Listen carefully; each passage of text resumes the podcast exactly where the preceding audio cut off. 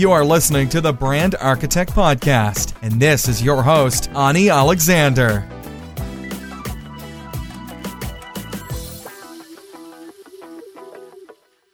Hey, hey there! Welcome to the Brand Architect Podcast. It's me, Ani Alexander here, and as always, thank you so much for tuning in and spending your time with me.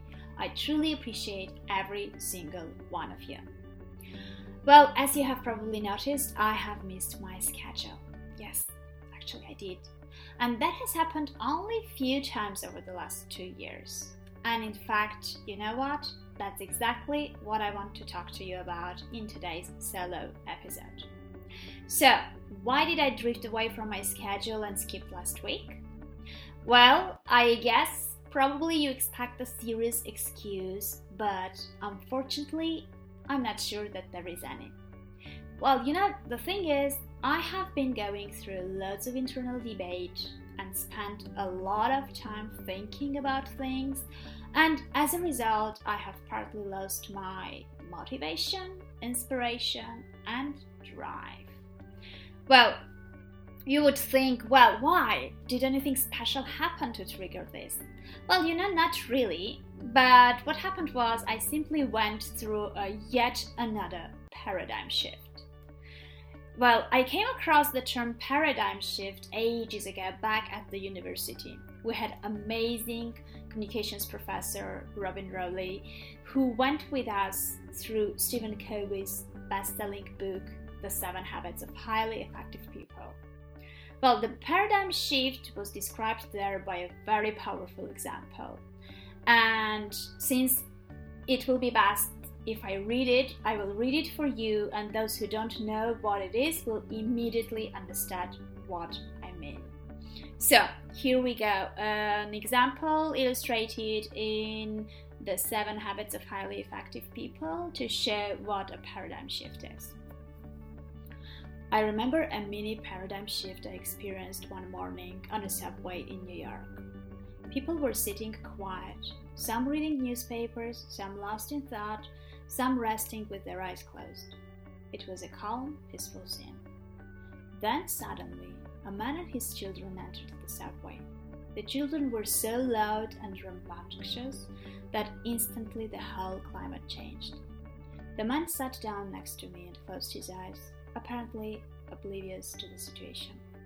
The children were yelling back and forth, throwing things, even grabbing people's papers. It was very disturbing, and yet the man sitting next to me did nothing. It was difficult not to feel irritated. I could not believe that he could be so insensitive as to let his children run wild like that and do nothing about it, taking no responsibility at all. It was easy to see that everyone else on the subway felt irritated too.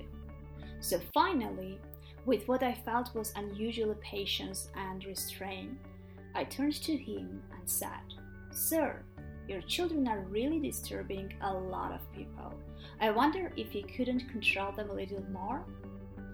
The man lifted his gaze as if to come to consciousness of the situation for the first time and said softly, Oh, you are right. I guess I should do something about it. We just came from the hospital where their mother died about an hour ago. I don't know what to think, and I guess they don't know how to handle it either. Can you imagine what I felt at that moment? My paradigm shifted. Suddenly, I saw things differently. And because I saw differently, I thought differently, I felt differently, I behaved differently. My irritation vanished. I didn't have to worry about controlling my attitude or my behavior. My heart was filled with the man's pain. Feelings, sympathy, and compassion flowed freely. Your wife just died? Oh, I'm so sorry. Can you tell me about it? What can I do to help? Everything changed in an instant. Powerful example, isn't it? Well, I guess the short version of explaining paradigm shift is the quote from Dr. Wayne Dyer, who said, When we change the way we look at things, the things we look at change. Okay, well, now that we all know what I meant, here are the things I started looking at differently at the past few weeks. So, I tried different new things recently, and I guess had several so called failures. Things that did not work out, the results I hoped for that did not happen, and of course I felt frustrated and upset. Of course, this was not the first time. Those happen with entrepreneurs often. And what we usually do is get back up and try something else. Push harder, do more, and not give up until finally one of our experiments succeeds, right?